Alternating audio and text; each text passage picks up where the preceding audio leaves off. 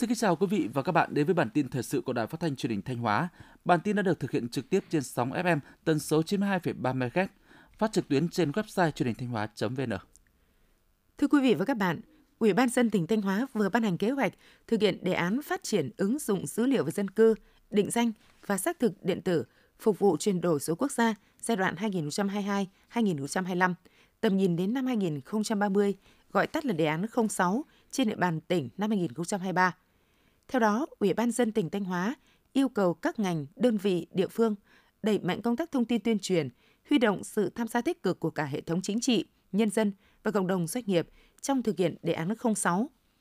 Tăng cường sự lãnh đạo của cấp ủy Đảng, chính quyền các cấp, nhất là người đứng đầu trong công tác lãnh đạo chỉ đạo thực hiện các nhiệm vụ của đề án 06, tiếp tục hoàn thiện thể chế, tạo hành lang pháp lý thuận lợi cho việc triển khai các nội dung của đề án 06, nhất là đối với những nội dung mới chưa có tiền lệ. Các ngành địa phương cũng cần nâng cao hiệu quả thực hiện các dịch vụ công trực tuyến, tạo thuận lợi nhất cho người dân, doanh nghiệp tham gia thực hiện. Hiện nay, tỉnh Thanh Hóa đã tích hợp 26 hệ thống phần mềm cơ sở dữ liệu, góp phần thực hiện có hiệu quả công tác chỉ đạo điều hành, xử lý văn bản hồ sơ trên môi trường mạng. Năm 2022, tổng số lượt trao đổi gửi nhận hồ sơ trực tuyến toàn hệ thống là trên 3 triệu lượt văn bản. Tỷ lệ ký số cá nhân đạt gần 99%, tỷ lệ ký số cơ quan đạt trên 99%. 100% cán bộ công chức đã xử lý công việc hoàn toàn trên môi trường điện tử. Các hệ thống thông tin quan trọng được triển khai đồng bộ, kết nối liên thông 4 cấp. Văn bản điện tử đã thay thế hoàn toàn văn bản giấy trong các cơ quan nhà nước, trừ văn bản mật theo quy định. Thực hiện liên thông văn bản 3 cấp trong tỉnh qua trực dữ liệu nội tỉnh và cả khối đảng, chính quyền, đoàn thể chính trị. Tỉnh Thanh Hóa đặt mục tiêu đến năm 2030 hoàn thành xây dựng chính quyền điện tử, từng bước xây dựng chính quyền số trên nền tảng ứng dụng các hệ thống cơ sở dữ liệu lớn. Thực hiện đề án phát triển ứng dụng dữ liệu dân cư, định danh và xác thực điện tử phục vụ chuyển đổi số quốc gia giai đoạn 2022-2025, tầm nhìn đến năm 2030 của Chính phủ,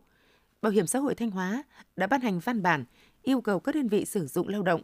Ủy ban dân xã, phường, thị trấn, các cơ sở giáo dục, đại lý thu bảo hiểm trên địa bàn đề nghị người tham gia kê khai số căn cước công dân hoặc số định danh cá nhân để cơ quan bảo hiểm xã hội nhập vào cơ sở dữ liệu. Tính đến ngày 31 tháng 12 năm 2022, toàn tỉnh đã đồng bộ thông tin của trên 2,7 triệu thẻ bảo hiểm y tế và căn cước công dân gắn chip. Ngoài ra, Bảo hiểm xã hội Thanh Hóa cũng đã phối hợp với 668 cơ sở khám chữa bệnh trên địa bàn triển khai sử dụng căn cước công dân gắn chip trong khám chữa bệnh bảo hiểm y tế. Đến nay, đã có gần 2,8 triệu lượt tra cứu thông tin bảo hiểm y tế bằng căn cước công dân gắn chip khi tiếp đón người bệnh đến khám chữa bệnh. Thực hiện chuyển đổi số trong quản lý khai thác và sử dụng đất nông nghiệp, từ tháng 11 năm 2021, Sở Nông nghiệp Phát triển nông thôn Thanh Hóa đã phối hợp với Viện Thổ nhưỡng Nông hóa, Viện Môi trường Nông nghiệp, Bộ Nông nghiệp Phát triển nông thôn xây dựng bản đồ nông hóa phục vụ thâm canh chuyển đổi cơ cấu cây trồng và quản lý sử dụng bền vững tài nguyên đất sản xuất nông nghiệp trên địa bàn tỉnh. Kết thúc giai đoạn 1, Thanh Hóa đã hoàn thành xây dựng bản đồ nông hóa cho 165 xã của 9 huyện gồm Lang Chánh, Bá Thước, Thạch Thành, Cẩm Thủy, Như Xuân, Như Thanh, Thường Xuân, Yên Định và Hà Trung, với tổng diện tích thực hiện trên 102.000 hecta đất sản xuất nông nghiệp, chiếm 42,3% diện tích đất sản xuất nông nghiệp toàn tỉnh. Tỉnh Thanh Hóa có hàng nghìn di tích lịch sử văn hóa, trong đó có rất nhiều di tích nổi tiếng gắn liền với các lễ hội truyền thống diễn ra vào mùa xuân, thu hút đông đảo nhân dân và du khách thập phương – các ngành các địa phương đã tăng cường công tác quản lý, đảm bảo môi trường văn minh, an toàn, đáp ứng nhu cầu sinh hoạt văn hóa, tín ngưỡng của người dân. Ban quản lý các di tích cũng đã bổ sung bố trí các bảng biển chỉ dẫn, phổ biến nội quy, lắp đặt hệ thống camera giám sát an ninh, tuyên truyền trên loa phát thanh về nét đẹp văn hóa, văn minh mùa lễ hội, thường xuyên nhắc nhở du khách nêu cao cảnh giác về các hiện tượng trộm cắp lừa đảo, mê tín dị đoan. Nhìn chung, ở các điểm đến lịch sử văn hóa, điều kiện an ninh trật tự, cảnh quan môi trường được đảm bảo, không còn tình trạng người dân đặt tiền lẻ tùy tiện ở các ban thờ. Việc dâng lễ thắp hương hóa sớ, bảo rác thải được thực hiện đúng nơi quy định.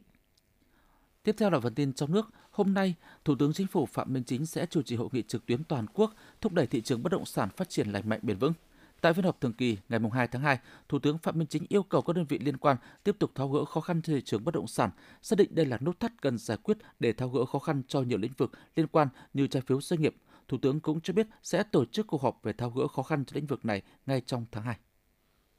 Phó Thủ tướng Chính phủ Trần Lưu Quang vừa ký quyết định ban hành kế hoạch hành động chống khai thác hải sản bất hợp pháp, không báo cáo và không theo quy định. Kế hoạch đặt ra nhiệm vụ cho các bộ ngành và các địa phương liên quan từ nay đến tháng 5 năm 2023, giả soát thống kê toàn bộ số lượng tàu cá của địa phương, hoàn thành 100% việc đăng ký, đăng kiểm, đánh dấu tàu cá, cấp giấy phép khai thác thủy sản, lắp đặt thiết bị giám sát hành trình tàu cá theo quy định, kiểm tra kiểm soát 100% tàu cá xuất nhập bến tại đồn, trạm biên phòng tuyến biển, kiểm tra kiểm soát tàu cá ra vào tại cảng cá theo đúng quy định. Đặc biệt, kế hoạch đặt ra nhiệm vụ từ nay đến tháng 5 năm 2023 chấm dứt tàu cá khai thác hải sản bất hợp pháp ở vùng biển nước ngoài, điều tra, xử lý 100% vụ việc tàu cá Việt Nam bị nước ngoài bắt giữ, xử lý và xử phạt 100% các trường hợp vi phạm khai thác hải sản bất hợp pháp ở vùng biển nước ngoài và thông tin trên các phương tiện thông tin đại chúng. Phó Thủ tướng Lê Minh Khái vừa ký ban hành nghị định sửa đổi bổ sung một số điều của chính phủ quy định chế độ phụ cấp ưu đãi theo nghề đối với công chức viên chức công tác tại các cơ sở y tế công lập. So với quy định cũ, nghị định mới bổ sung quy định mức phụ cấp ưu đãi nghề đối với viên chức y tế dự phòng, y tế cơ sở áp dụng từ ngày 1 tháng 1 năm 2022 đến hết ngày 31 tháng 12 năm 2023 với mức phụ cấp 100%. Theo quy định này thì không áp dụng mức phụ cấp 60% áp dụng đối với công chức viên chức thường xuyên trực tiếp làm kiểm dịch y tế biên giới. Đồng thời cũng không được hưởng phụ cấp 40% áp dụng đối với công chức viên chức thường xuyên trực tiếp làm chuyên môn y tế dự phòng, xét nghiệm và một số chức danh khác. Văn phòng Chính phủ vừa có công văn gửi các Bộ Tài nguyên Môi trường, Giao thông Vận tải và Ủy ban dân 27 tỉnh, thành phố có dự án cao tốc đi qua. Phó Thủ tướng yêu cầu Ủy ban dân các tỉnh, thành phố có liên quan ra soát các khu vực chưa cấp phép để cấp phép khai thác, nâng công suất các mỏ đã cấp phép khai thác theo các nghị quyết của chính phủ để phân bổ nguồn vật liệu san lấp cho các dự án trên địa bàn tỉnh và cung cấp cho các dự án trên địa bàn các tỉnh lân cận. Đồng thời các địa phương phải công bố giá vật liệu xây dựng, giá cước vận chuyển để lập và quản lý chi phí xây dựng, thường xuyên kiểm tra, kiên quyết xử lý đối với các tổ chức cá nhân găm hàng ép giá đối với nguồn vật liệu cung cấp cho các dự án.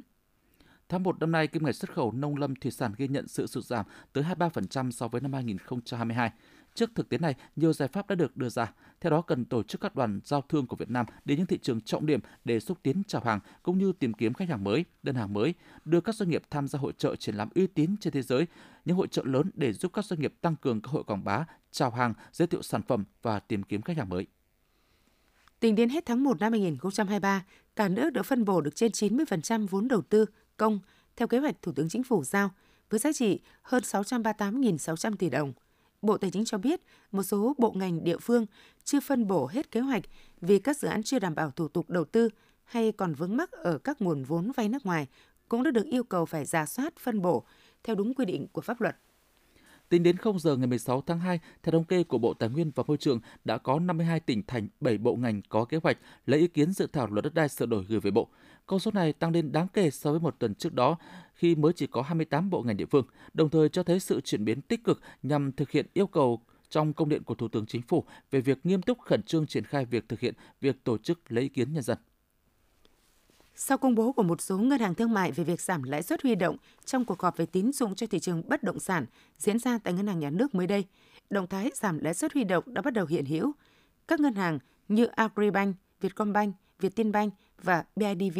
đều đang công bố trên website và tại quầy mức lãi suất 7,4% một năm cho tiền gửi kỳ hạn 12 tháng.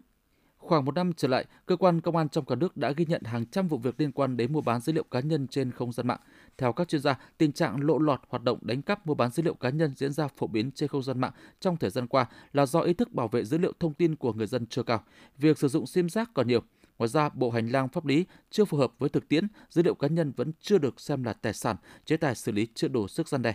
Trong khi Việt Nam đang đẩy nhanh tiến trình chuyển đổi số, thì các vi phạm xâm phạm dữ liệu cá nhân cần được xử lý triệt để để tạo sự an tâm cho người dân và doanh nghiệp.